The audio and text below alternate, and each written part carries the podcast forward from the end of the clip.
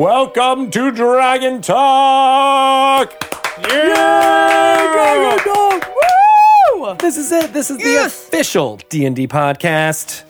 Shelly is excited to be here. I really am. Look at you. Look how excited you are. Ah. Um, yeah. I'm Greg Tito, and I am also very excited about our interview today. We are talking to Maude Garrett, a Fabulous Maude Garrett. internet host extraordinaire, D and D player for years and years, uh, and uh, we can't wait to speak to her uh, about what's going on in, in her life and, and how she got into D and D. That should be super fun. Yes. Um, we also have some really exciting things happening in D and D world while we are all hunkered down here uh, dealing with the COVID nineteen virus. Uh, many of us are um, sequestered and or uh, encouraged to stay at home. My kids have been uh, away from school for a week and a half now, so we're doing some homeschooling, and we've been working from home and getting our home setups for live streaming, which uh, you are seeing for the first time here for Dragon Talk. So welcome to that. What do you think, Shelly? How's how's your life been going? Oh, you know, little uh, ups and downs, but but good. Just trying to you know get through it without you know just giving up control. It's just not up to me. So That's whatever way to do it. happens is going to happen. let the dungeon master of life roll the dice. Pretty much. and make the best of it. Pretty And I think uh, both of us, we were talking about before, uh, have been doing that by making sure that you spend time with family and kids that we maybe were not able to spend as much time with uh, as we were working full time in the office and whatnot. So uh, that's been really great. And Yeah. um, we want to give support to everyone out there who is also. Uh, um, you know, going th- going through it, and one of the ways to do that is to make sure that we continue doing our, our, our podcast. So, thank you for for listening. Yes, and and finding ways to help people still be able to game together if that's what they choose to do. I think it's probably a a, a good time to keep doing that. Games, as we know, are they they bond you. They're entertainment. They provide a wonderful distraction. So, whatever you choose to play, we we we will try to find ways to help you. and there's streaming uh, and um, you know online play uh, that we can now facilitate so much easier than uh, we might have been able to do even five, ten years ago. Uh, Yes. So that sense of community of being able to see people's faces, even though you're not in the same physical location, is super important. And uh, Dungeons and Dragons has lots of tools available for you to be able to play together to get that sense of community. Uh, or at least friends uh, hanging out. So there is an article, or if uh, it will be up on DungeonsandDragons.com very soon uh, about all of that. But we can summarize it here by saying uh, we have a few partners that do uh, virtual tabletops. Uh, so Fantasy Grounds is a robust system uh, that has a lot of tools at your disposal, and there's a lot of online tutorials about how to get into that, as well as the content from uh, Dungeons and Dragons Fifth Edition that you can play within it. Uh, there's also Roll20, uh, which is a web based app uh, that can uh, really allow you to play uh, virtually with a, a grid and map and locations of where people are. Um, you can also do it theater of the mind style. So you're just getting together on Skype or Zoom or Yeah. whatever your video conferencing of choice is and uh, do dice rolls as you would with actual physical dice and uh, play that way. And I think that's probably the easiest way to jump in. Uh, and as always, the Dungeons and Dragons basic rules are available on our website right now, so you don't even need to purchase anything uh, to jump into it. Uh, you know, a quick web search will be able to uh, get that up for you, but it is on the Dungeons and Dragons website right now. So encourage as much uh, friends as you have who've ever wanted to get into D and D. Now is a great time to do it and to have that uh, that that sense of community going on right now. For sure. And uh, in addition to to gaming online, I would I also recommend doing some FaceTime or even Zoom or however you choose to do it, happy hours with your friends. Um, I've for like yes. I have had wonderful evening chats with some of my old college buddies that like Oh, wow. we're, we're just it seems like we're just talking more now than in our regular when when daily life was just the routine daily life. We just get together and have a cocktail if you like or or don't or whatever and we just we just have like a quick little 15 minute chat together. It's just a nice way to stay connected cuz you know you're seeing the same people day in day out. It's nice to see a different face once in a while. Yeah, and one uh, I don't I don't know if I've talked about this before, but Marco Polo is an app uh, that I've used a lot to stay in contact with friends back east. And what I like about that is that it's just basically little video messages that you can leave. Uh, you don't have to be synchronous. So it's not like you need to be like, oh, let's make sure we have time to do it right now. It's something you can like leave a post, and it can have a conversational manner because you can post back and forth and create different groups of folks. Uh, and that's been a great way to just kind of see what you know what friends are doing and uh, how to check in with them on a uh, way that doesn't feel intrusive. Right? You can watch it whenever you want to, and then respond Yeah. whenever you need to on your own time. Uh, and I'm waiting. Good idea. I'm waiting for someone to develop like a asynchronous way to play games that way. Uh, actually, just the idea I just had just now, and I think I might just make that happen. So it'd be like, oh, here we're Hey, going to play our turn of you know Dungeon Mayhem right now, or chess, or whatever it is. You know, here's here's the game state, and you can do that uh, and and check in with people and play uh, over over long periods of time, and still get that kind of it. social connection. I will be happy to play test uh, Dungeon Mayhem that way with you. Playtest. I mean, there's more stuff that's being developed at Dungeon Mayhem that you just let loose. No, right now but like here on this your your way of why do you always have to spread rumors?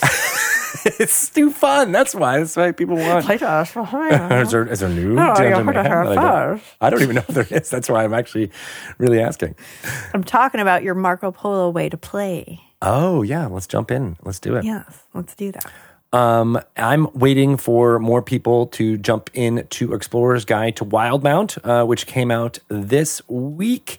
Uh, at a wonderful collaboration between the Dungeons and Dragons team and those on the Critical Role. Uh, I guess I don't want to. Well, I guess there's two on the team. Yeah, so there's Matt Mercer, who uh, obviously contributed a lot uh, with his information on uh, Exandria and the continent of Wildemount that's being dramatized in the season, sorry, campaign two of Critical Role. But Chris Lockey also contributed a whole bunch to that. Uh, not to mention uh, James Haeck. Uh, and uh, a lot of the other uh, other uh, freelancers who contributed, James Introcaso, uh, as well as amazing editing work from Hannah Rose, who might be even in the chat right now. Hi, Hannah. Great work all around, and it's great to see folks getting the physical copy in their hands and uh, posting about it online during this week has been has been lifting my spirits a bunch. Definitely. A lot of people in the chat too, I noticed, have been got their hands on it and are enjoying it so far. I know, and now I'm like, I realize I have it here. Hold on. Oh my god. I never have the chat open while we we record. It's quite entertaining, and I, but I can't respond to you. But I I appreciate the book recommendation that I got recently. Thank you. Oh, there it is. What is it? Is it displayed backwards, or is that just me? No, it, it it's the right way. Okay, good. Yeah, so uh, I am excited to crack this open myself this weekend and uh, get into it. Uh, but I just I love I love want to give a shout out to all the amazing artwork uh, that's in here, Beautiful. including this amazing piece. This is why you have to watch the live version so you can see the You beautiful can see art. it all right, and the map uh, by Deven Rue is in the back. I haven't pulled it out myself, but I will. Um, but I am excited to jump into it because I know maps are a big part of what makes fantasy worlds come to life uh, for people. So, uh, Yeah. very fantastic. Congra- congratulations to all the folks who worked on it. Um, and I can't wait to see more folks dramatize playing within Oh, that it's funny. framework. People said that yes, it was backwards for them, but it wasn't for me. oh, well, maybe Zoom does that uh, automatically. But uh, Oh, sorry. The only way you're going to be able to see it front ways is to uh, pick up that book uh, and or get it delivered to you. Uh, and Yes. just as a way to shout out uh, the way that some game stores are operating right now, obviously they are hurting by not having as much foot traffic of people going around. Um, Yeah. But we are working with them uh, to encourage stores to do pickups or deliveries. Uh, you know. So that you can reduce the amount of uh, COVID 19 transmission, uh, but still be able to get a physical Yes. copy of the book. Uh, but of course, it is also available digitally uh, through our partners, as I said, at Roll20, D&D Beyond, Fantasy Grounds. Uh, so you can still check it out that way. But uh, we're excited about that. Uh, Laeral's uh, Laeral Silverhand's Explorers Kit is available as well uh, this week. Uh, lots of fun stuff with that. It's a beautiful blue dice and uh, two openable uh, dice trays uh, that you can roll those amazing looking dice within. Uh, it is designed with love, um, and uh, those are also out at this time. So hopefully, folks are checking that out. Um, and then the final thing I want to make sure everyone knows about is uh, we announced Mythic Odysseys of Theros. Oh, I wish I had. Well, we'll, we'll level up at one time and have actual visuals of uh, these things for you. Uh, but if you want to check out the visuals of what those covers look like, uh, go to D and D News, which I host on uh, Tuesdays at 3 p.m. Pacific time here on our Twitch channel.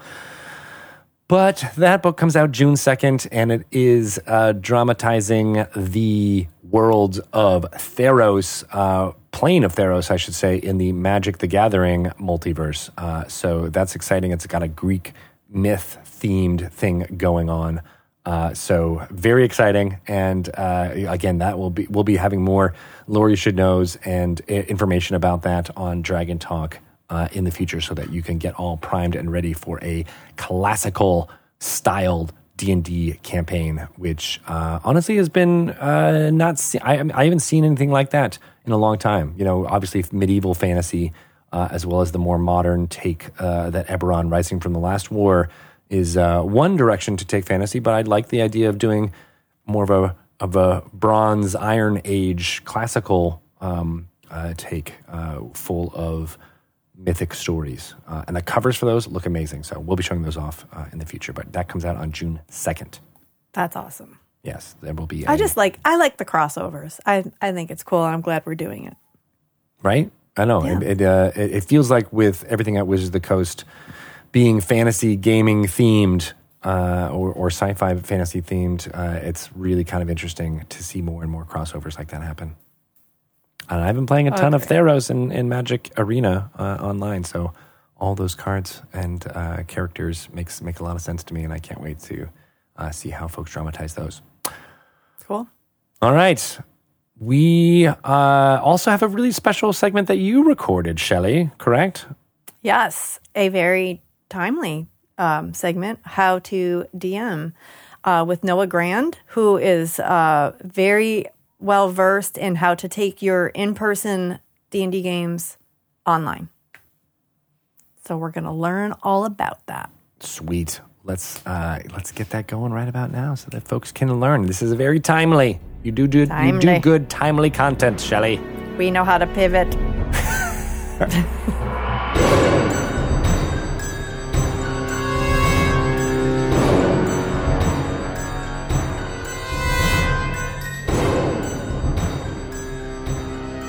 Welcome to How to DM. Well, we've got a timely topic today, one that I hope is going to um, be very helpful for uh, many of us, pretty much all of us. Um, difficult times happening right now for sure in this period of social distancing, sheltering in place, self quarantine, whatever is happening in your world. Um, it's difficult to say the least for a, a lot of us. One of those things that I think can help people is gaming and whatever uh, your choice of gaming may be. If you're home with your uh, with family and friends, then certainly it makes it easier for you. If you're not home with uh, family and friends, and if you have a regular D and D game that you're unable to to play in the traditional sense, like around the table together, it, it can be hard to be uh, to be away. I think that more than ever we need those games as our entertainment, our distraction, um, and the bonding that we get from playing together. So we have a very special guest today, Noah Grand, who uh, you're pretty much an expert in uh, these types of things. You have helped organize virtual conventions and games for uh, like Roll Twenty Con, for the Adventurers League. Um, not only you're also a very prolific uh, adventure writer yourself, um, but can you give us a little background on on some of the things that you've done be- because you are very well versed in this topic? Yeah, so I have uh, started out actually the first games that I started DMing were DMing online because I didn't have a chance to do so face to face. And so that's how I started getting involved with online conventions and started doing a little more of an organizing role as well, uh, helping other DMs figure out okay, you know, here's how I'm going to set up my table. Here's how I'm going to be able to reach out to my players and you know, know that they're for this game that I'm going to run as opposed to someone else's. Okay. So if you're someone who isn't maybe who is not used to running games online, Yeah. What is what do we do? Like what what are some of the, the the tools that are available to us? How would you you tell a beginner to get started with this? So, the first thing, and I think the most important thing to tell a beginner is that the the basically the fundamental thing, the only thing you really need right now is some way to communicate with your players. In particular, if you've got a group that you've been playing with for a while and you're not seeing each other face to face anymore, I think just use the game as much as anything else as some way to see each other face to face. So, Right. uh, th- thinking about technologies like Zoom, which we're using now, or Skype, uh, or potentially Discord as well, can also be used. You know, because they have both audio and video, so you can see your friends Right. and and think about what it is that your group needs. Think about what it is that you like and you need as a DM, because there are a whole lot of different tools out there that you can use to have character sheets and have maps and have tokens and things like that. But the most important thing is to think about what kind of stuff you'd use anyway. Right. I guess with if we were playing on Zoom, like you said, we're using Zoom right now to see each other. Mm-hmm. It's kind of like you're behind the screen. I mean, I wouldn't be able to see your notes. I wouldn't be able to see what you're rolling anyway. Um, so perhaps Mm-hmm. if you're just going to just straight up take your game Yeah. online, Zoom is probably an easy way to do that. But you just mentioned there's Yeah. maps and character sheets and tokens and stuff. How? Yes. Where would somebody find those if they want to do, say, more a robust game online? Yeah. So there are a number of what are called virtual tabletops, or you may, if you're looking around, see the abbreviation VTT for virtual tabletop. And some of the largest right now are Roll20, uh, which I was actually using uh, yesterday, which is that's where my regular Thursday game moved. Okay. Uh, there's Fantasy Grounds, which I haven't used myself, and uh, another large one, uh, kind of growing one that has a partnership with the DMs Guild is Astral Tabletop, which I'll be using later today. Oh, cool. So you, sorry, go on. Well, and what I was going to say is they all offer different things that they specialize in at different strengths. Okay. So with your Thursday game, was the Thursday game a group that met in person? Yeah. Okay. So what? Yeah. So Yeah. How, what was it like to transition that game to um, online? So transitioning that game was interesting because fir- first of all, I'm a player in that game, not a Oh, DM. okay. Uh, not not not normally DM. Uh, when there's a transition that we're having between story arcs, I will come in and DM something else for a while. But one of the things I noticed is that uh, know, different people in the group had different levels of experience playing online before, and that may be very common for your group. You know, uh, so, and for the people who hadn't played online before, of course, there was a learning curve as you're trying to think about well, where are various things if I'm supposed to do all the roles in the character sheet? Well, okay, what what button do I click again? Yeah. And that's completely natural. Yeah, it's a one of the things when I've played online that I found was a challenge was people like were talking over themselves. Like you don't get to see those those visual Yes. cues that tell you somebody is about to say mm. something, and and it became a little bit awkward and to the point where people just weren't talking as much. Absolutely, and that is one of the things that can happen, um, and that's part of why uh, video, if you're comfortable with it and everyone in your group is comfortable with it, can be very helpful. Uh, but it takes time to to kind of get that get that sense because you're exactly right. When we talk face to face, there are certain things that we've learned of when someone else is going to be done talking and it's going to be our turn to talk. Online, those cues don't really work, particularly because people may be lagged a little bit and like half a second lag, which can still happen, will really throw people off. It, yeah, so, it does. Some have, mm-hmm. Sorry, I did not intentionally mean to kind of give an example of that, but that's yeah, very good. a little bit.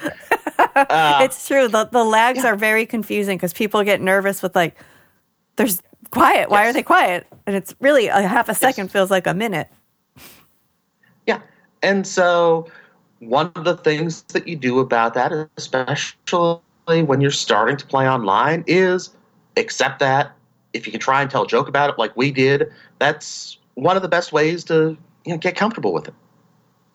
Yeah, definitely.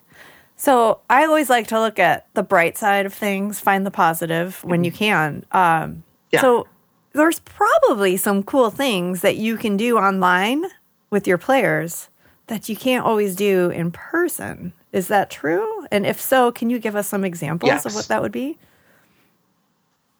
Yeah. So, a couple of things that work better online is first, if I don't know, maybe, maybe you're you're the type of DM who might be a little mischievous at times, and you might want to hmm.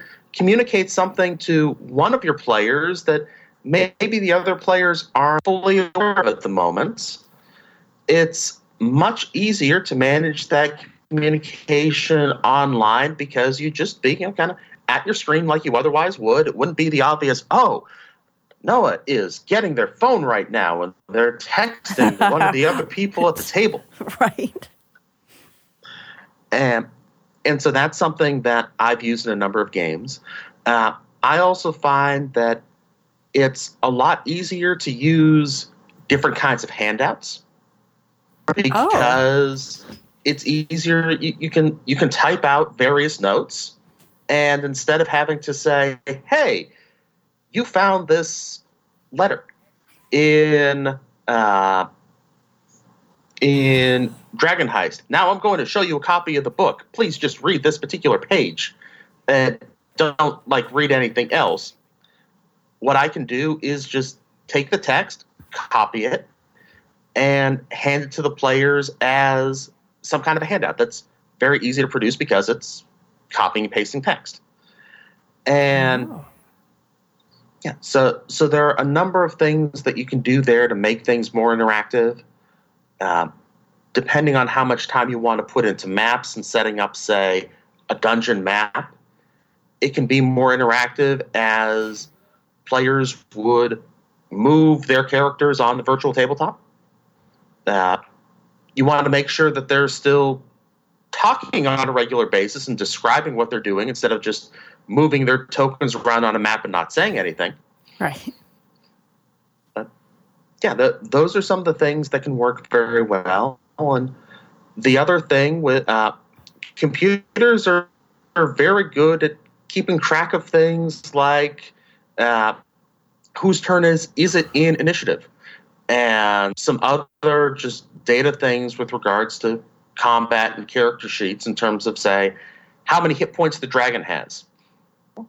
Okay, uh, the dragon took 25 points of damage. It's easier to say, okay, dragon, uh, you know, click on it, minus 25 hit points, done. It'll do the math for me.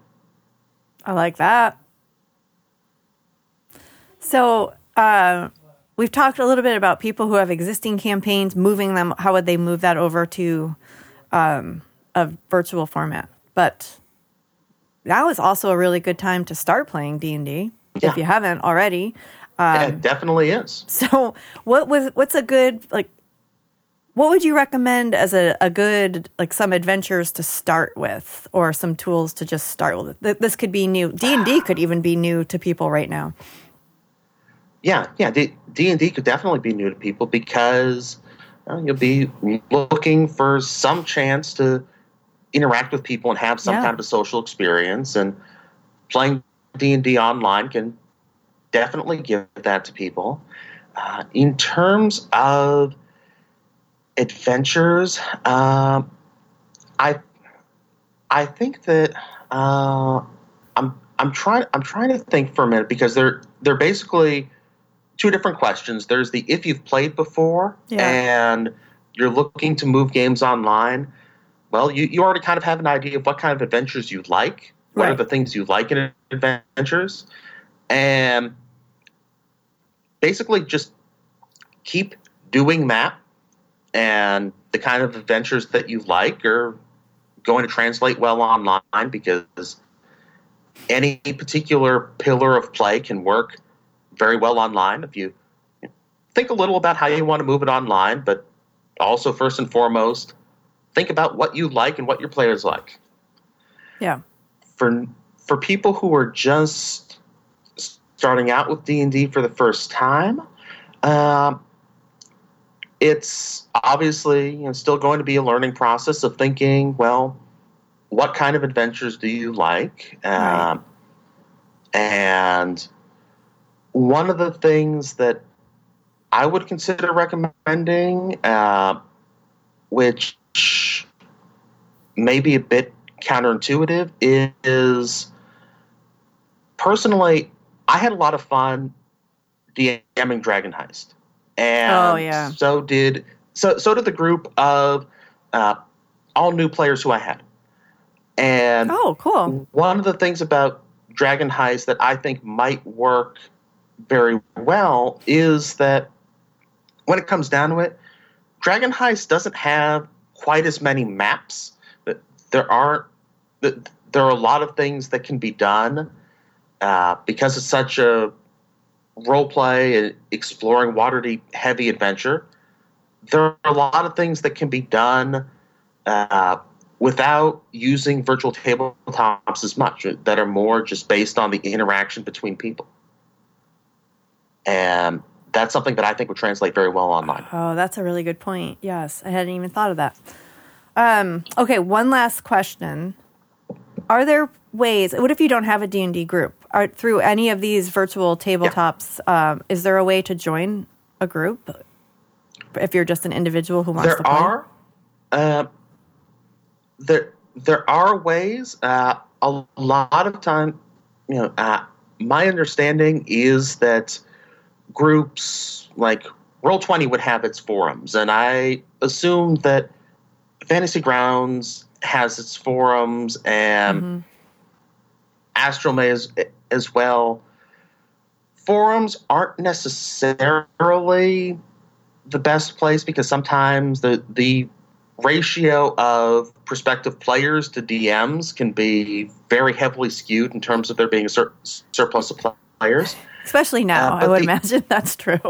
especially now. But but but the other thing is it it can take so long to search, and one of the things that you may find, particularly now with uh, some people having a lot more time on their hands, and occasionally people like me having less time on our hands, uh, because I'm you know working with so many groups, is that online you can also have more kind of ad hoc games, uh, particularly with Adventures League. Uh, the online games tend to be a little more ad hoc because everyone is at home and you don't necessarily have to go to a uh, particular game store to all play at the same time.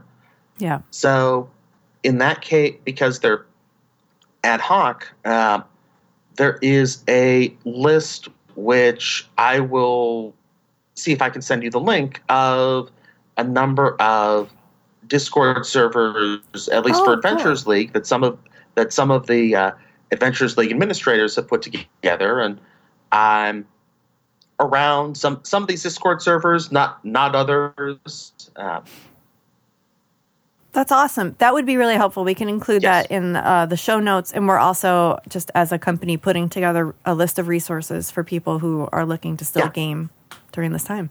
yeah, there are a number of good resources out there. That is awesome. I really, I can't thank you enough. I know it was kind of short notice to um, get you on here. I know that you're super busy, like you said. A lot of people need your services right now. Yeah. Um, so I really appreciate you taking the time to enlighten us on how best to game virtually. Where can people find out uh, more about you and about the projects you're working on? So the best way to find find more about me would be to go on my Twitter feed, which is, is at Noah Grand, and that's where I give you know, a combination of some updates about uh, various projects I'm working on, and various events I'm helping to work with, uh, and you can also find my work on, on the DMs Guild. Uh, most recently, I was one of the authors on a guide to multi-classing and some different ideas for multi-classing uh, called Oh, Master cool. of None, which has been uh, one of the best sellers on the DMs Guild for the last several weeks. Fantastic. And I have some- Congratulations. Thank you. And I have some more adventures uh, in anthologies that should be coming out in the next month or two. That's awesome. Yes, you are very busy. yeah, al- along with uh, you know, set helping to set up some uh, online conventions and volunteering to DM for them. So yeah, Good deal. yeah, I've, I've got a lot of stuff I'm doing right now. Very much appreciate it. Um, thank you again, uh, my guest Noah Grand. Um, you are probably helping a lot of people in some very important ways right now. So thank you. Stay safe and You too. keep gaming.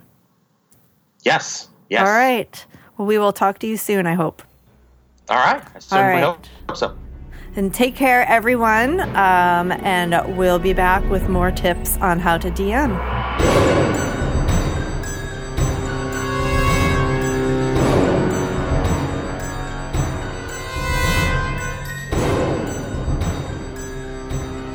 Wow, you know, I love the fact that you are being inspired uh, to Dungeon Master. Each s- segment that you do, I feel like you're stepping closer and closer and closer to jumping back in.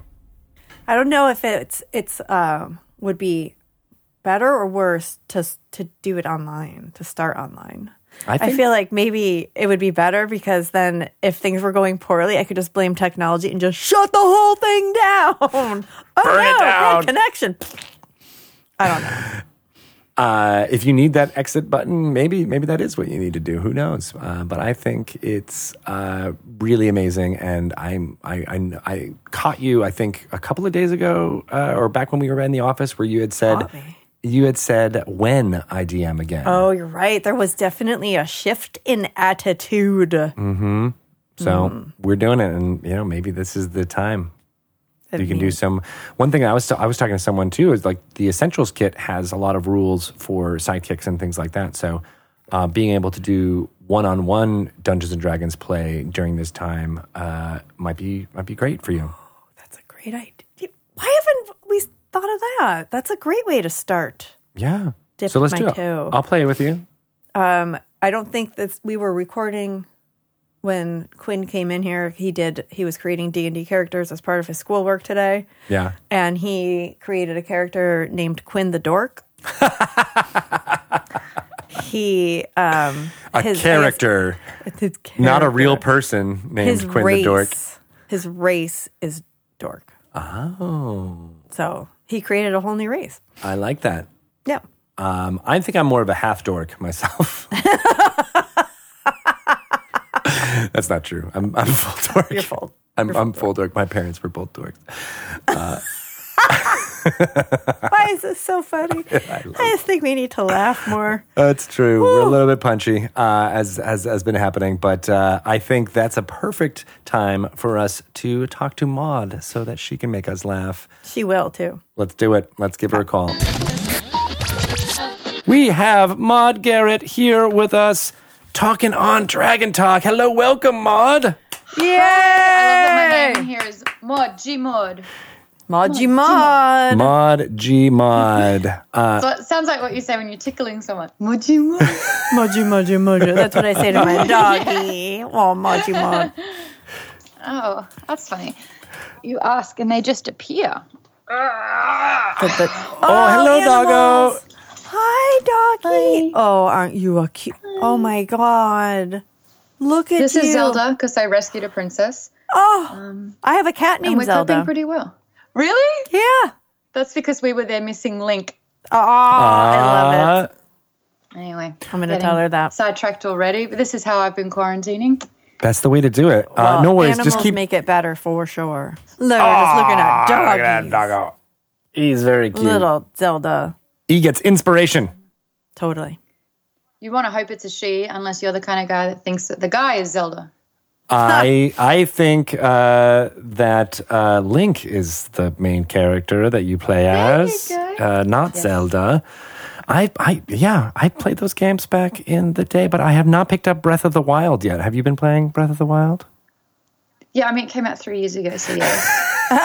Um, but it is a perfect time to go back through like the archives and finish any games you haven't yet, or to go through like the big games that take 150 hours to finish. Just give them another run. Yeah, That's what I'm going to be doing. that's the time. Got time. We took in a foster dog. We already have a dog and a cat, but we decided to get a foster dog too because we're home for so long. Yeah. And she's kind of awesome and we love her. Oh, that's good. I really wanted to do the same thing, especially like senior dogs. Yes. Because with quarantine, all the volunteers aren't able to go and help out. And so they're going to have like a lot of shelters like upping euthanizing because they just can't handle all that care with no men and woman power. So Senior dogs are my jam. That is Yeah. our, our foster dog is she's eight, but she's part Jack Russell, so she's um she's really like two. young at heart always. She just wants to run and play, and she's so cute. But it's just nice having all these animals around. It helps. Yeah. They make such a difference. Yeah. Because when you talk out loud, at least you're talking to something instead Yeah. of just being a little bit mad. Yeah, that you, helps me. You get like a little tail wag, like someone's. It's like you see me, you recognize me. I still exist. yeah, and you still get love, and you're never really alone. no. Now, are you in California? I am, yeah. Okay, so you're on I've been here for about seven like years. officially on lockdown. Yeah. Just like we are. So like we're not official yet, Tito. I guess that's true. I did hear Jay Yeah, what, Inslee. a day or two away. Yeah, it's Yeah. coming. It's coming. Yeah. For at least two weeks. What is it? What does it mean to be officially locked down? Uh, you cannot leave the house unless it's for essentials, which is going to the bank, going to the hospital, or getting groceries. What about walking your dog? So there are, you know, guidelines with that. You can absolutely walk your dog. They just don't want you to meet up with anyone from another household and try and stay at least, you know, sort of six to 10 feet away from any other people that are on the roads, which is easy. You just do a little zigzags Yeah. all the way through. But honestly, guys, I feel like I've been training for isolation my entire life. I'm day I'm day seven today. Nice. And I'm fine. In fact, I'm like more motivated than ever to get like more streaming shows happening. I've got a few D&D groups and so I want to get them online so that we don't have to completely stop. Like I got a new lease on life by being locked in my own home. That's good. That's what we were saying. You got to find the positives. You got to find the pros. Yeah. So It's a good time to be an introvert for sure. yeah. Yeah, I don't I mean it's kind of And a tough 'cause my family's all in Australia. But you just Skype with them as well. Yeah, have you been have you been doing a lot of that? Yeah. That's the way to do it. Uh, what about gaming? Have you been able to figure out new ways to use video conferencing to have that sense of community? So yeah, I'm trying to get back on Twitch and YouTube Live and play some video games. That's why I've set up this new computer because I got a PC, which is like souped up for game streaming. So I want to give that a go.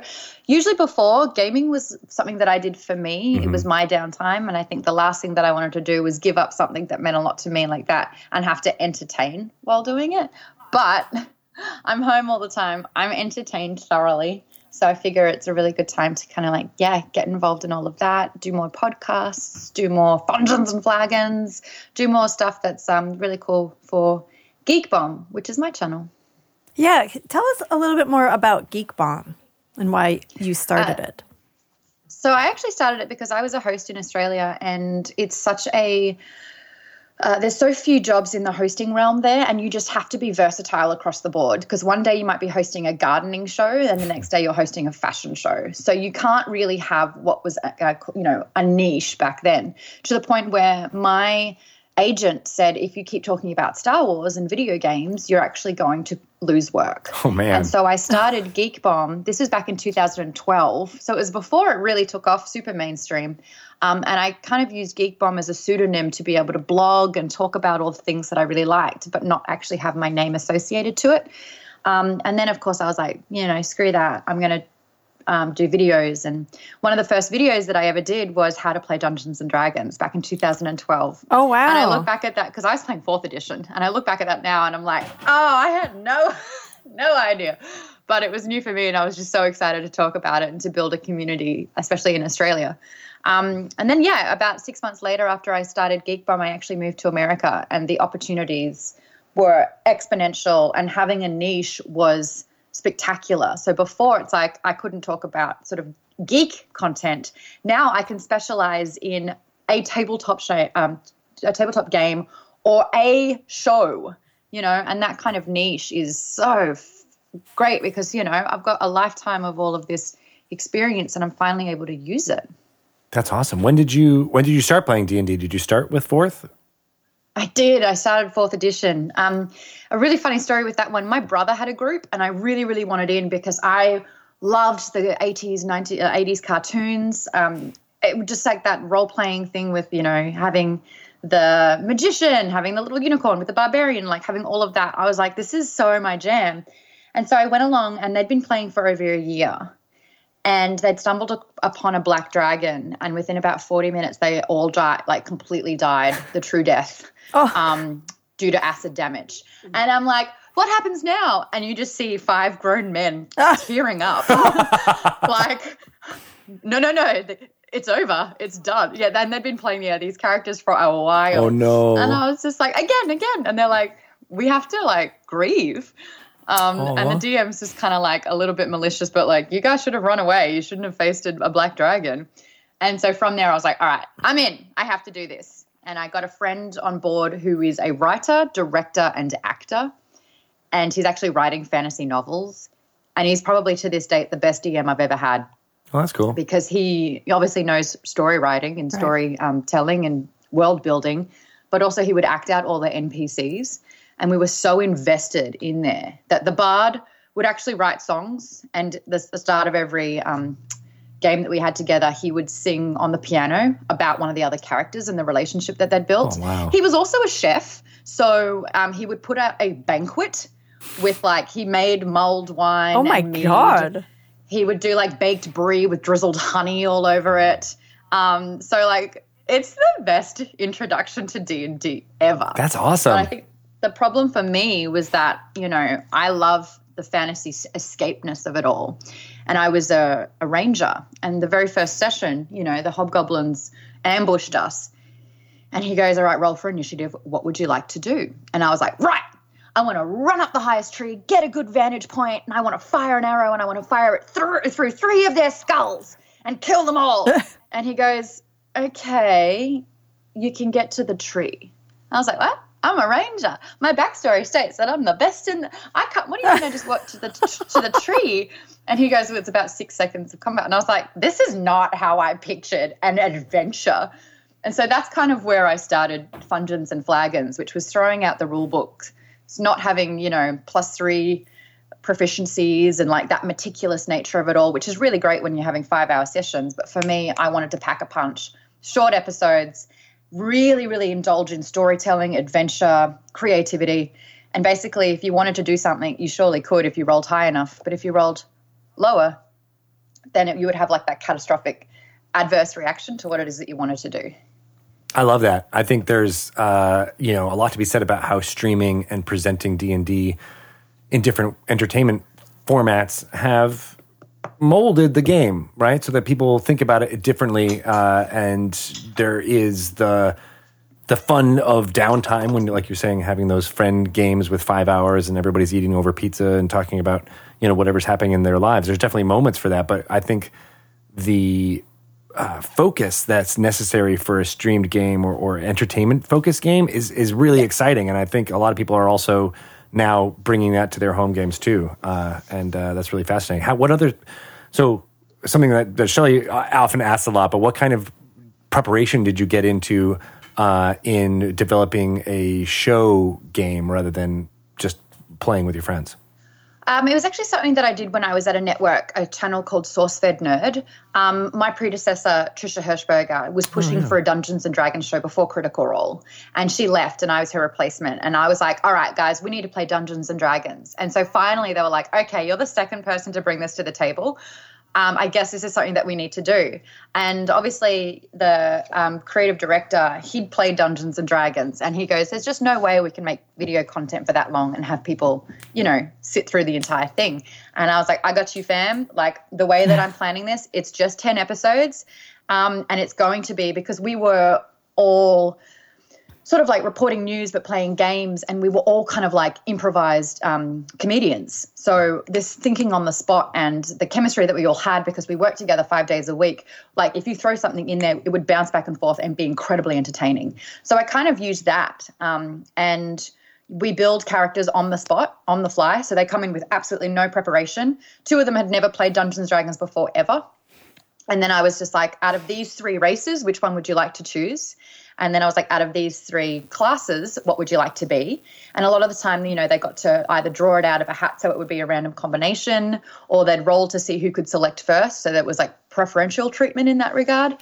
Um, and then I would place them into a setting. But while we're doing the character development, I would find out little, que- like I'd throw out little questions like, what's your goal? Um, what's your what's your character's goal? Tell me about your parents. Tell me about where you grew up. What's your objectives? What means a lot to you? What's something that you are really skilled at? Like you almost have like a magical ability but what's something that is like the likely to kill you because it's your extreme weakness and through all of that, I would weave in their strengths, weaknesses, and exploit them completely, but also put in like their goals. So if they had a twin brother who was their nemesis, boom, episode five, guess who pays a visit?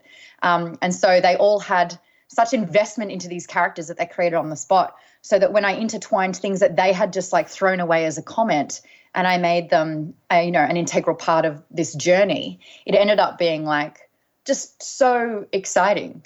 I don't know. I loved it, and I like to use like random uh, weapons and items, and you know, the treasure chest finds to also enhance their their journey as well by giving them new abilities. And you were the, you were the dungeon master for this. I was the moderator. Oh, the moderator. That's you, the moderator. Yeah, I figure if I'm going to have a terrible name like Maude, I may as well do something kind of exciting with it. So yeah, I became the, the moderator in that one, um, and she's that you know the the all seeing being kind of thing. Um, but what was really cool about that, and this is because I've never seen Harmontown, and I, I don't know when that came out or if it was around the same time. Mm-hmm. But I got an animator who was a big fan of the show, who was Aussie, and I wanted to kind of you know build up his career. We got him on board to character design all of um, the characters in D and D, and then do animated little recaps that we would play at the beginning of the episode to kind of like animatedly remind people what was happening on the adventure because I think a lot of the time some people are very visual based yeah. and instead of imagining things on their own it's easier to kind of show them and place them in the world.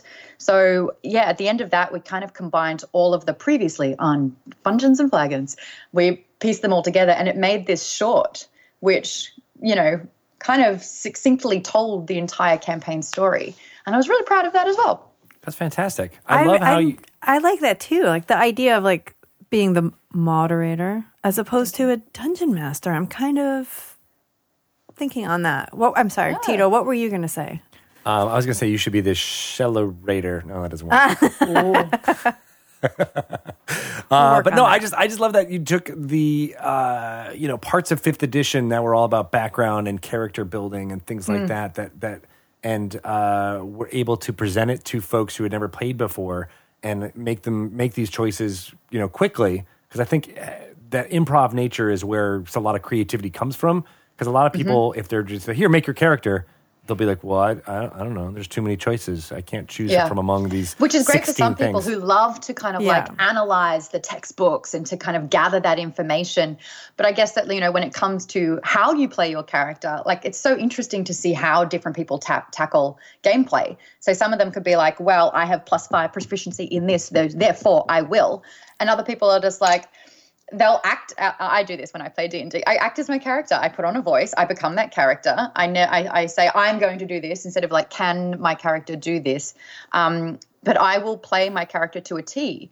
And that background stuff i live and die by those. Um, and which is why as a moderator i am very um, generous with inspiration. If you are playing your character the way that you have designed it even if it kind of like upsets other people or isn't the you know the best direction to play it i remember my character i have a high elf uh, ranger and she's basically kind of like looks like Sansa from Game of Thrones, but acts like Arya. Mm. So she was raised, you know, in the castles, but she just got bored. And the ranger backstory was like, you know, she just had bloodlust and she wanted to kill beasts and go beast hunting.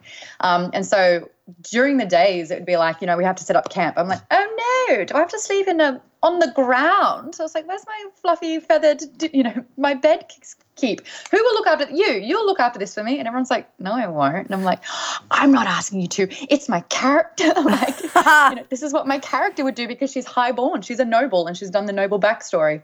But when it comes to um, like, you know, looking for treasure or wanting money, she's got no interest in that. And when she decapitates an orc, she will literally dip her head through the the blood from its severed head and like paint it on her because she's like ready ready to kill. So it's a great juxtaposition. But um That's funny. Yeah, well, I, I, I, have, uh, I have play my characters. I, I love that, and I, I want to encourage that as much as possible, and I want to try doing more inspiration to do so. Uh, but it's been tough. I mean, some people, you know, it's it's it's about finding the the, the folks to play with, right? So uh, one of the fun things that I always try to ask folks to do is when they're casting a spell, I'm always like, "What does that look like? You know, what is, what is it? Yes. What does it do? What is it? Sh- how does it externally uh, show that you're casting the spell?" And and some people are like, "Oh, it does this." They can immediately do it, but some folks are just like, "I don't know. I just I cast it. I just cast it, right? And it happens. yeah, yeah. yeah. Uh, but I uh, love using I, inspiration like to well. encourage that that type of description. Yeah, I think that the backstory kind of gets lost because you're just focused on the here and now. It's like, well, I'm in this combat and this is our objective, and you're not really looking behind you or in the future. You're just kind of looking at where you are. Um, I, I, yeah, I don't play like that. I have the luxury though of living in LA and playing with mostly actors and directors and the creatives in this space. Um, I've gamed with Joe Manganiello. At, currently, I've got um, Deborah Ann Woll in my group, and she's probably the best person I've ever played with. She's so so fantastic. She's a mail lady mum. like and she crushes it and her objective is to deliver mail um, at like that. whatever at whatever cost um, and she's got two strapping young sons that she believes in so she like really gets into her character too and i'm enamored by her gameplay because it's just so wholesome and wonderful and it's like different to any way that i've played before so i'm learning from her as well and i love that i've got like 50% of my group for this particular group is uh, women. Actually, 50% of all my groups are women. Uh, and I love that too. Yeah, me too. Yeah. I think I, when you're talking about the way that you're creating these characters, because I'm interested in introducing D&D to more people. And I love yeah. Have like really focusing on the story elements of the character. I remember my very first D&D character, I started with 3.5 and I was oh, like, oh my god, it's taking days to make this character. Like, I just, I don't care. I don't know what these numbers mean. I don't know what these skills mean. And then, as soon as the person who was helping me make that character said, "What do you want to name her?" I was like, oh my god. I mean, I'm Astrid. I want to name her Astrid. And I immediately became invested in it. And we didn't have like backgrounds and flaws and all that stuff back in my day. But um, I think like that that's a really great way to get people immediately invested in their characters is like don't don't worry about like the numbery bits. Start asking them about who their character is and what motivates them and their their parents and a in a secret. And you can do that stuff pretty quickly. Like you I mean so, so, your episodes oh, yeah. are short, right? And people get more and more excited by it. Um, what I love as well is like when I was in Australia, because like there weren't many nerds at all, and I was a closet geek for a while. Um, I was telling people about my Dungeons and Dragons group, and a lot of my friends were just laughing at me like quite openly. They're like, "You're such a nerd." like, "There's no way that's fun. Like, what, what, what do you see in this? Like, why can't you just live life?" And so I, I actually did the character development with them, oh. and it's so funny how like the biggest people who are just like, uh, I don't even care, and like you're a nerd. How quickly they turned when I started asking about their character and what does your weapon look like, and they're kind of like, oh yeah, no, my dad's a blacksmith and and he forged this relic that is like the reason that I live, and if anyone touches this, I will slaughter them. And I was like, it's all right right? And they're like, yeah, I guess it's not so bad after all. I guess, I guess it's kind of fun. and I love doing that with friends because it's like you can actually convince anyone, anyone to enjoy Dungeons and Dragons in that regard. And if we have like five or 10 minutes, I would love to do it with you guys. What? Yeah, do you want to do it? Yeah, I totally do. Sure. Okay, alrighty. Uh, ladies first, Shell, I'll start with you. Out of a high elf or a halfling or a dragonborn, I'll throw in one more for good measure, or a drow, what would you like to choose? I've never played a drow. I'm, I'm going to go with drow. Done. All right. You are a dark elf. Uh, Greg, the remaining three, which one would you like? I'm gonna go with Halfling because I love. I've just been watching, rewatching uh, Lord of the Rings with my kids, so uh, I Okay. they've been very fascinated with hobbits, and I want Okay. to to show. Uh, what gender would you guys like to choose? Can be male, female, neutral. I'm gonna gonna roll be a die. female. High What are high is male, low is is, is female. Uh, okay. Low. All right, I got a female dwarf, a female right. halfling. Female halfling. Okay. Uh, Greg, with that information, what's her name? Her name is uh, Deirdre Longpipe. Oh, It was her dad's I name. I love it. It was her I'm dad's writing name. Deirdre Longpipe. Longpipe sounds like a family name. Uh, where did that come about, and whose pipe was that long that it became your it was your family's sake? a uh, kind of inventor uh, a century ago discovered how to divert the nearby river uh, and uh, uh, through an aqueduct, and so he was named Neville Longpipe. Okay. Oh, I see. It wasn't a smoking pipe. Yeah, You or got me. or a dirtier one. It was just a regular uh, uh, actual aqueduct that he built. All right. Uh, so, what's your drow's name? Female drow. And funny, I was going to name her Dee Dee, which is really similar to Deirdre when you said Deirdre. So I, I feel like I still have to roll with it. Dee Dee the drow. Yeah. I like that. friends. What's her story? Um, she doesn't like to talk about it. Oh, okay. So this is what's interesting about the Drow. I don't know if you guys know about Forgotten Realms, which is like another book series that I got into, especially because R.A. Salvatore was like big time into Dungeons and Dragons. We have interviewed female- uh, R.A. Salvatore a bunch of times. We like Bob. I did too. I was supposed to have ten minutes with him, and it was like the at eleven thirty his time leading into his birthday, and he's like, "I've poured Maker's Mark. We're good to go." We ah. chatted for over thirty minutes about all of it. Oh, you can get him um, ramped up really fast. He's amazing. Oh yeah, I I, love him. loved it. It's one of my best interviews, and good. no one. Again, I did it on FM commercial radio. They're like, "We, what are we going to do with this?" And I was like, "I don't know." It made my year. so Just ask him about his cats next, and he'll. Oh, uh, yeah. we can talk about Or the or the Red Sox. with the Red Sox exactly. Ah, sport. That's where you lose me. Uh, but drows in um, female drows are the dominant ra- uh, gender, and they usually are in a position of power. Um, so, are you in the family's sort of like top circuitry of a priestess or a warrior? No, Oh, what are you? I mean, Dee Dee's she's really tiny, and so she's she's always a felt runt. she's kind of the runt of the litter, and has always felt a little bit insecure, In- and just not like she doesn't really measure up. So, out of the classes, uh, w- did she go to the academy to study magic, or did she become an assassin with her small stature? So she went to um, magic school. Okay. And she did all right, but secretly, she's been taking um, lessons in how to be an assassin. She's okay, kind of so falling in like a with. multi-class. she's kind of fallen in with like a, with maybe a bad crowd, but she doesn't know that yet because she's finally found people that accept her, and she feels. Oh, but they're secretly using her. They might oh, be. she does. I mean, Um, I mean, I don't know. Maybe, maybe they they're not, maybe they really do truly care about her. Okay. What uh, what fighting style do you have? Are you weapons? Are you mainly um, magic user? Are you infusing magic into your weapon? Yes, I think that that would because I've got the magic background. You know, What's your weapon look like? um, You can have whatever you want to. My hands. It's my Okay. hands. My my cold magical hands. So if it's say cold, you're an ice wielder, Yes. let's say, so you can shoot shards yes. of yes. ice. Yes. Love it. Okay, great. Let it go, shall Um, yeah, I love that one. Um, Deirdre Longpipe, what's your weapon? Uh, she uses a staff uh, that So she you're a magic leans user on. too? Um, not necessarily. Uh, Fighter? Yeah, she she might be uh, uh, a monk, uh, and being able to uh, uh, have some um, uh, defense by uh, you know picking up whatever sticks she's available. That's how she practiced. Was uh, going off into the woods by herself and and uh, picking up uh, you know twigs and staves and, and ended up playing with it, and then she got quite good at it. So why did you abandon your upbringings and your family and your hometowns to be on the life of an adventure as an adventurer?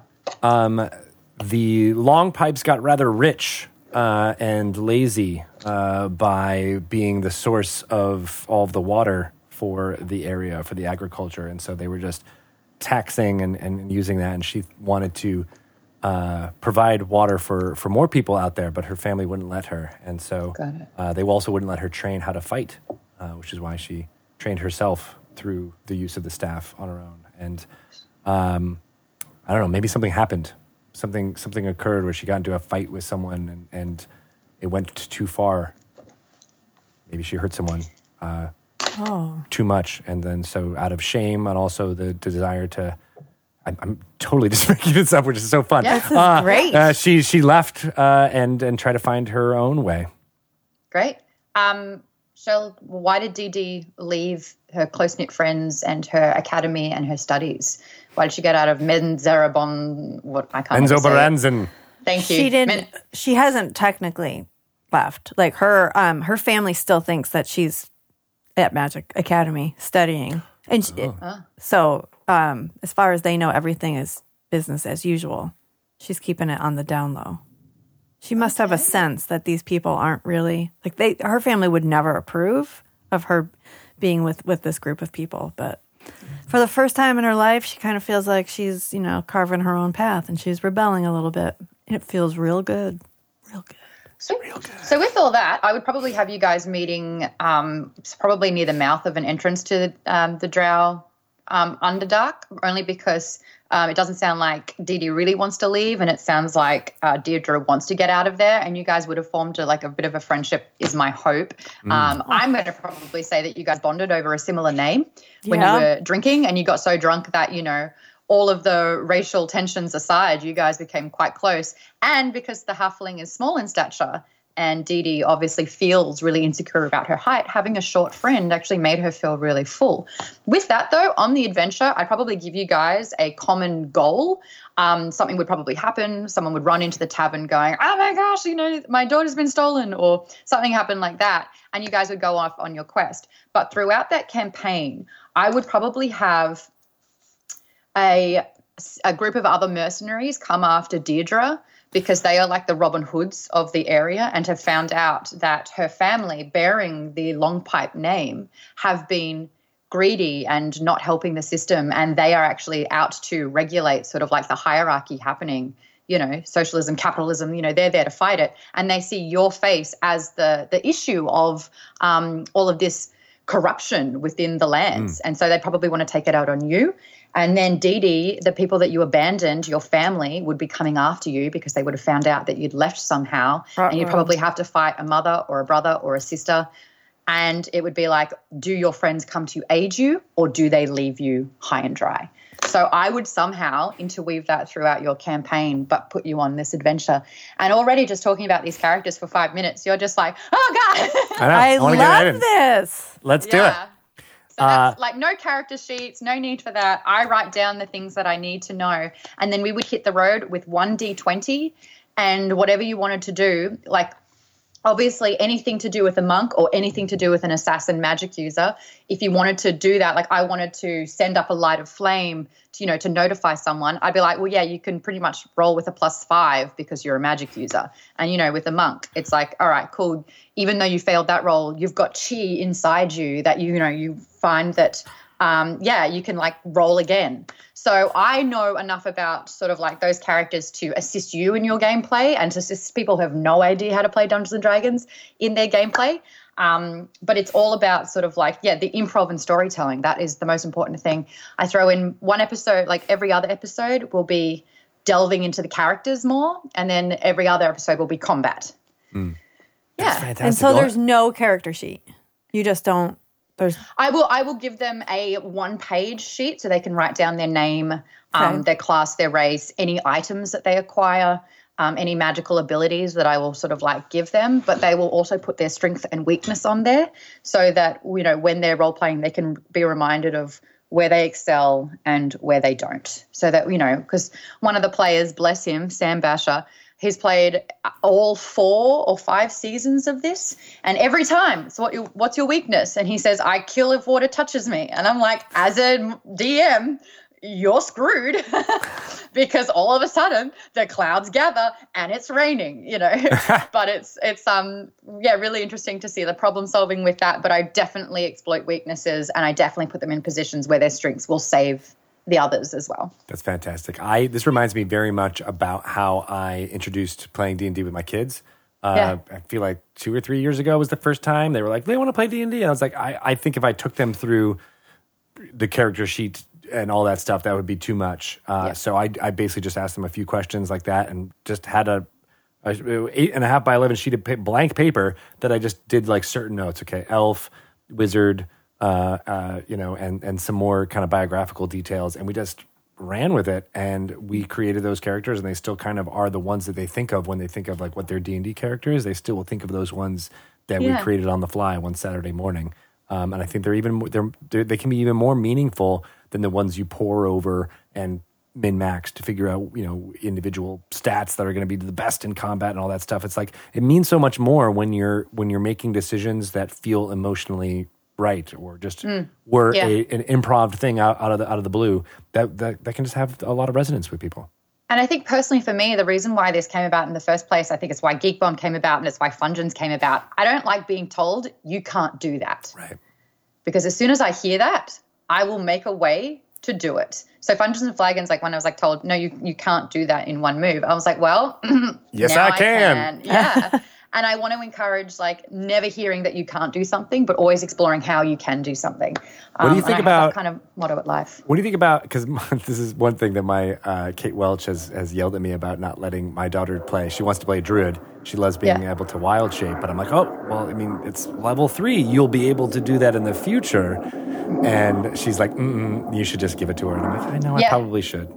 Yeah. So for me, that because that's like kind of crushing excitement, but it's also saying you'll if you if you work hard enough, you will get there. So it's actually it is encouraging like gaining experience points and having the reward for the work. Um, I think in my when we were just planning it then, Shell, I almost noticed that's like, what's your weapon? And you're thinking of like almost level one intro things, and I'm like, Yeah. no, Im- imbue it with flame, like yeah. think think how far you can go with this because the level system isn't really important because I, I found that with my backstories i would be like i trained for half of my life. And then i come into a game and i'm level one and all i can do is poke and it does three damage. And i'm like but i've been training for Yeah. half of my life. Yeah so in that instance it's like the, the character that you are the backstory reflects what you're capable of doing. But like if you do want to say, all right, cool, I summon the water from the air to turn into ice, which I will then shoot out in daggers and slice three of their throats, I will say, all right, roll me a 19.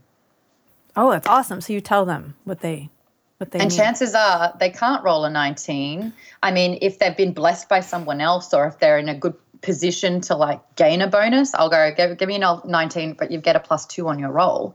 Mm-hmm. But the more like ha- the harder and complex the the action, the higher you have to roll. And then, of course, if they say they want to do all of that stuff and roll a two, it's like, cool, you actually instead draw all of the oxygen out of the air. And for the next round, no one can breathe. oh my god. Yeah. I love that. Yeah. And I did that similarly with my uh, with my daughter, where she wanted to. Uh, I was describing a wolf that was going to attack them, and I was like, "Oh, snarling, oh, it's angry, and blah, blah blah blah, and growling." And she's like, "I want it to be my pet." And I was like, okay, roll an animal handling check uh, as it's charging towards you, snarling with saliva flying everywhere. And she rolled at nat 20. And I was like, okay. Did you Yay. tweet about this? I might have. Yeah. I think I've heard about this story. Yeah, and I was like, "All right, well then you you did it. You you you, have a showed." Yeah, exactly. You gave the rations, you gave it everything you needed, and all it was was hungry uh, with all the slavering going on. And so now you have Fluffy, your best friend forever, uh, as uh, as your pet because you got to reward someone when they roll in that twenty. That's it. One of the um, storylines that we had. Um, uh, because what I also want to do is involve the audience as much as possible. So through my Geek Bomb Patreon, I will say, all right, guys, this is an item. This is what it looks like. It's a chalice. Write to me what this chalice does, and I will compile 20 um, different things that it could do so that when whoever has this chalice decides to use it, they'll roll a d20 and whatever it lands on is what Oh, it'll that's do. awesome. I was going to ask if you used like charts because you when you said or tables when you when you said that if they roll low then catastrophic things can happen. Right. Um, n- a lot of it's on the fly. Yeah. Um, Oops. like it's it's kind of easy to be like if they give you what it is that they want to do, it's kind of easy to pick what the exact opposite would be. Um, so I don't necessarily use charts in that regard. The thing that the things that I'm mainly equipped with are the um, Patreon backers' input and how they can kind of like change the game. So in the last the last game that we did, because a few schematics change every single season. Um, this particular time, they were all given yeah an item that had charges in it, and they earned a charge when they rolled a d20, and they lost a charge when they rolled a, a, a crit fail. So um, whenever they were in a predicament, let's say they rolled really poorly and things were going down, they're like, all right, I want to use my charge. And it was like casting a spell, a random spell. And something good could happen, something bad could happen, something neutral could happen, something that would not aid them at all could happen. It was such a, a risk. But one time, um, someone was falling off a cliff. They rolled a one to catch themselves. They were dropping off a cliff. They were literally free falling. And they're like, I use a charge. And I was like, all right.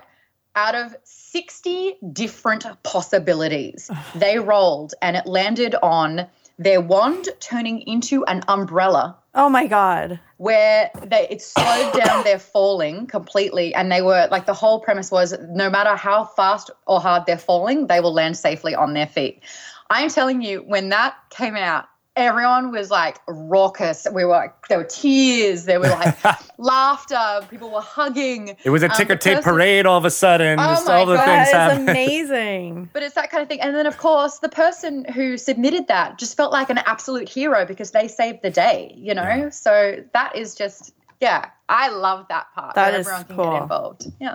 It's a really cool way to to get your audience involved too. I love it. Yeah, because I'm trying to like enhance their creativity and they feel like that they have an impact in the storytelling.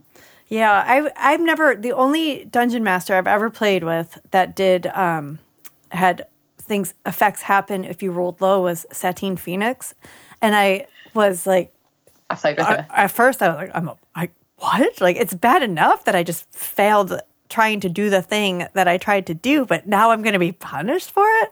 But I if gotta that say, dice rolls off the table, you Oh, get no. disadvantage. oh oh I didn't even like know that. that one. Yep, that's the teens rule. Yeah, I was um, in season one of Sirens, Sirens of the Realms. Oh my gosh, Yes, I played Shadow, another ranger. I'm always usually like a ranger or a rogue. Yeah, I like that was my first kind of character class of choice too. I think it's because I have a Aragorn complex. Ah, yeah, fair. yeah. And because, like, you know, when you played a wizard, depending on how strict the DM is, you need these materials to be able to cast. Come on. Yeah. Because there's like some, oh, I'm reaching into my pocket and there's kindling and a quail egg. Good, now I can cast this thing. you know? so I don't. It's hand waved a lot though now. I mean, I mean, how Yeah, many thank how many. DMs actually track components and whether people have them? I've Can I never get a raise them, it? Thank goodness. Yeah. But even like, have you prepared that spell? You're like, I didn't know I would need it. right. That's such a bad feeling too when you're like, I have the perfect spell to use in this specific instance, but I didn't prepare it. So my my understanding as a as a DM is like you learn the spell. It's like Harry Potter, you know. It's like Right. if you if you've learned Stupefy and Wingardium Leviosa, it's like you don't have to prepare that. You just know it. You know what to cast as a magic user. I just You know, it's not like scene. saying you're a rogue. Can you remember how to stab? Ah, Is it the pointy end? Did you prepare? Yeah. Yeah. That's fantastic. I love that you've been doing this for you know uh, five seasons. You said right. Pretty much. Yeah. Started in 2015. I think the people that are jumping into playing Dungeons and Dragons right now can uh, use what we've been talking about here as inspiration. Uh, you all have that inspiration now, so good. Yeah. Use that if you get a bad roll, guys. Um, but right, like I think I think this is a, a great way for people to get into it and realize that there's not this huge barrier to entry. That you can just get together and play and talk about the things that you know story wise that make sense to you and, and, and, and plan it out. But it can be just as simple as improving and, and, and you know oddly enough, what you were just doing with us and, and, and coming up with your characters is similar to uh, a little mini campaign that Shelly and I have been doing and to close out these podcasts. Is just like we have like a little 15 second like story and we roll one one die and then it ends up having this like continuous thing and i think pe- they don't need to be nine hour sessions you know they Yeah. can be th- these bite-sized 15 minute things that you can schedule now you know especially when so much of our us are, are isolated you can schedule them in just brief moments in between breaks when you're working from home and i think that's you know uh, uh, you've really inspired me to do that I know. Yeah. Your I'm your way is really like it highlights the best of of it's like the highlights, the highlight reel of Dungeons and Dragons. Like your, your It's like character. the sports center Yep. I think the most rewarding thing for me creating this is the amount of people that have said, I now play Dungeons and Dragons because this was my introductory into it. Like Oh, you built awesome. out this world and showed me what it was like, and I had to get involved. And they're like, I really appreciated like the simplified version. Some people are saying that they have their own homebrew rule version, just like that, but because that's how they felt comfortable. Other people full out playing um, fifth edition now. But yeah, to hear I'm doing this because of you, like, hey, yeah. yeah Um, and I, as you were talking there, Greg, it was like, you know, you were saying that that kind of uh, format is really helpful for kids to play because the rule system can be hard for them too. I'm like, I was going to recommend Fungeons and Flagons, except I realized that we drink playing and there's a lot of F bombs. And um, Oh, two my kids would seasons love ago, it. yeah, two seasons ago, um, I had to make the charges happen because uh, before that, if you rolled a one, you had to have a shot of tequila. And if you Oh. rolled a 20, you could nominate that shot. And we would film three episodes back to back. Someone threw up once. So oh no. wasn't me, it was a guy. that's good content though that's So- really good content but like as I was trying to uh, prepare for the next episode, I had to rewatch it and I was like, I'm watching it for the first time. Like I can't remember any of this. I couldn't remember anything that had happened. and of course, that is the dangers of, uh, of drinking while playing At and least when it's you are documented. inebriated, yeah, one of the storylines, I was like, you have to try and kill this copper dragon that's got copper plating all over it, and you know, thinking that someone would like get in between the the grooves and pierce its heart. No, no. When you've had five tequila shots, someone wanted to enter it, its cavern. Wanted to enter inside of it. And I was like, my poor dragon, you want to do what? Oh. like, yeah, yeah, I'm going to. I don't even know if that's arouse, anatomically correct. I'm going to arouse this dragon, and then I'm going to. And I was just like, oh my god, put the drinks down! Like, I felt bad. Uh, so, Dragon. kids, let's watch uh, Fungeons and Flagons. It'll Yeah. be uh, really educational in multiple ways uh, going forward. Um, uh, no, but I think I think there's something that we like. You you can still use the things that you're inspiring people to do and and keep it in a, a family friendly kind of way. Absolutely. Uh, For sure. So no worries there. But I kudos to you for keeping it adult because I think there's there's also a place for adult content too uh, that people want to jump into. And I think uh, D and D is a big part of that. Um, so uh, I keep the tequila flowing. In my, Right? Yeah. Oh, I mean, it'd be un-Australian of me not to. So There's a time and a place. I Gotta know go to your for when when I drink and play D and D, I I feel like I'm actually a much better player. Oh, it's like you roll a one and you're like, oh well. Uh, what's the- what's the I get? I get all beer muscly. I'm like, I'll go, I'll go open this door. I'm like, you're the wizard. Get back. I'm like, nah, I'm good. I got this. I'm tanking now. Deal with it. yeah, That that's could be good true. stuff. Well, thank you so much uh, for being with us, uh, Maude, and, and and talking us through. Now, I, I want to you know follow on on the adventures of of Deirdre Longpipe and and see if her friend Dee Dee uh, would like to come along. Sorry For sure, she does. Yeah, you know, you you can't win them all. Uh, so, how? I mean, you've been mentioning a lot of the things that you've been doing. Well, what's a good uh, kind of landing page for folks to be able to follow more of your work and and, and find out more? Um, if people do want to watch Fungeons and Flagons, season three and four, outside of SourceFed, um, is up on youtube.com slash geekbomb. Uh, you can check out all of those there. I definitely recommend watching. They're only, yeah, 45 minute episodes, um, and there's 10 episodes in the season. And then um, I'm actually looking to start season, technically, it'll be season six, but season three on my network. Um, so it's a whole new cast, um, new characters. It's a new run every single season. Um, but I get the same animator on board, and he's so great. Um, and so I'm looking to kind of set up Roll20 and use this kind of interface and start doing campaigns online in while we're all quarantined. But if people want to donate and be a part of that campaign, then it's patreon.com slash geekbomb because we're hoping to hit a particular goal so that we can put out the next season. Awesome. That's Yeah. great. More folks need to uh, uh, jump into supporting creators like that out there. I think this is this is the time. I know we Save do small lot of- businesses. exactly right. Uh, uh, it's it's it's huge. Uh, so thank you for for your you know uh, enthusiasm as well as uh, the drive to keep uh, creating in this time frame uh, is going to be super important. And uh, I don't know, I appreciate it. And like I said, you've inspired thanks. Thanks, have, uh, thanks for the chat as well. You get inspiration. You both get inspiration. Yay! I need it. I need it. Me. also, I need tequila because it's Friday. Yep. Uh, thank you again, and uh, I think we're going to close it out. So thank you so much, Maude. You're the best. Thanks for having You me. are. We'll have you Bye, on guys. again. It's been a pleasure. Uh, I think we're going to need a shot of Australian inspiration uh, in the coming months. So uh, Done. you've been delightful. I'll be here, ready to go. Wow, you were not kidding uh, about Maude Garrett. She is funny. She's so funny. It is Her amazing. voices are amazing. I, better than our voices, you think? I mean, she probably learned from listening to us. Like I so, feel like there's some Greg and Shelly inspiration in there so many of the youth of today have learned how to voice act from the two of us. from from listening to us. It's Yes. true. We are the inspiration. Lift you up in your voice acting careers. You shall be professionals. I uh, loved all that conversation, and I am very excited that we have been able to get back to live streaming and recording Dungeon Dun, Dungeon Talk. No, that's not what this is called. This is called Dragon well, that's Talk. a different podcast. uh, so thanks, uh, Shelly, for for being here with us. I I got to be honest. This is probably the happiest I've felt all week. So it- this is good for my soul.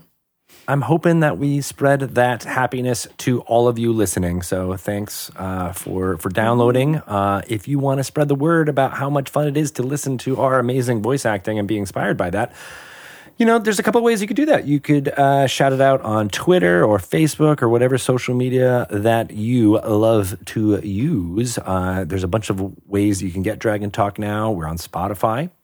That's cool. We're on Apple Super cool. Podcasts, Google Play, or just straight up use the RSS feed uh, that goes to whatever podcatcher app you use on your phone. Um, I personally use Podcast Addict, so shout out to to that app on my Android. Yeah.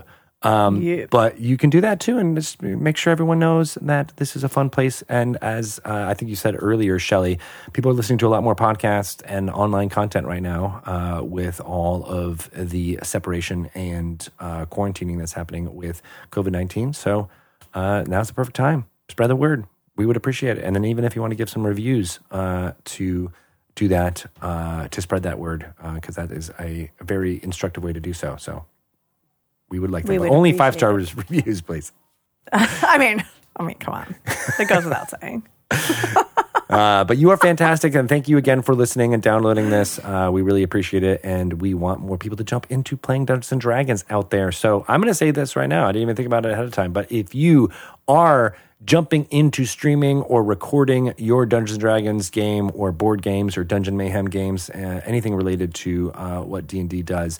Uh, give me a shout out on Twitter. I'm at Greg Tito, uh, and uh, I am happy to retweet and get folks into this. Uh, so um, make that use that use me as a resource there. If you are jumping into playing Dungeons and Dragons for the first time, uh, shout me out on Twitter. Uh, I'm also on Instagram too. Uh, if you're not a Twitter user, um, and I will spread the word uh, about all of the new stuff or even just ongoing stuff that you're that you've got going on there.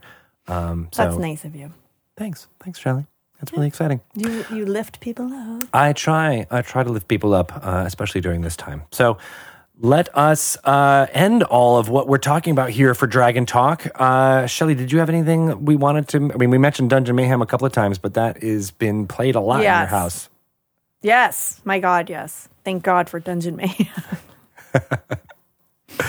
hoping a lot more people are jumping into that too. Uh, but the uh, base game is available as well as the Monster Madness. Uh, so that has got an amazing box uh, with all the storage for all of your Dungeon Mayhem expansion decks, character decks. So. yes. Um, I would really suggest that if you've got young kids uh, at home and need something easy to pick up and play together. Um, we've been doing it kind of as a after dinner uh, kind of cool Oh, down nice. type thing. Uh, so that works out really well. nice. Throwing that out there. Very good. All right, everybody. Uh, I, I've me- I mentioned my uh, Twitter handle already. Uh, Shelly is at Shelly Moo on Twitter, correct? Yes, that is We- correct. are here for Dungeons and Dragons. So if you need to get any information about that, including where to find free basic rules to play Dungeons and Dragons, you don't need to invest in anything in order to start playing D and D. Uh, you can do so at DungeonsandDragons.com uh, or follow on Twitter Wizards underscore D and D. Uh, also on Instagram, as well as all the live programming that will be continuing at twitch.tv slash DND all week long. We post the schedule uh, for the different shows that pop up, and uh, maybe you can find a new one to follow because the stories and uh, campaigns that are going on are super great, and we want you all to jump in if you can during this time. Shelly, Yes. uh, you were encountering uh, something in the woods. Yes. Um, it was like you got a vision. vision. Yes, and you and had a vision of uh, Daryl Two Shoes being uh, bound and tied up, uh, but then the vision whoosh, disappeared, uh, and you're in the woods alone. Uh, what do you do? Um, I don't know what I do.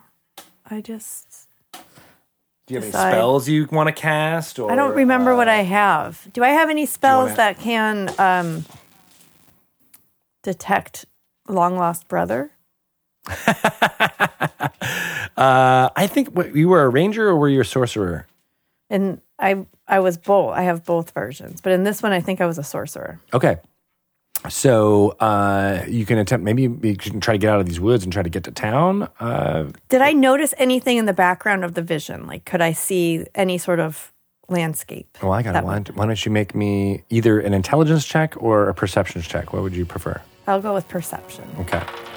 Ooh, you rolled a 15. I think you were pretty good at perception since you were a ranger. So, uh, Sorcerer. so you the vision is gone, but you're trying to remember, and you remember that there was. Um, it looked like wood paneling uh, that might be on a ship behind. Oh no. Yes. Okay. And that's where we'll end. Thank you, everybody, Okay. for listening to Dragon Talk. We'll be back next week. Bye.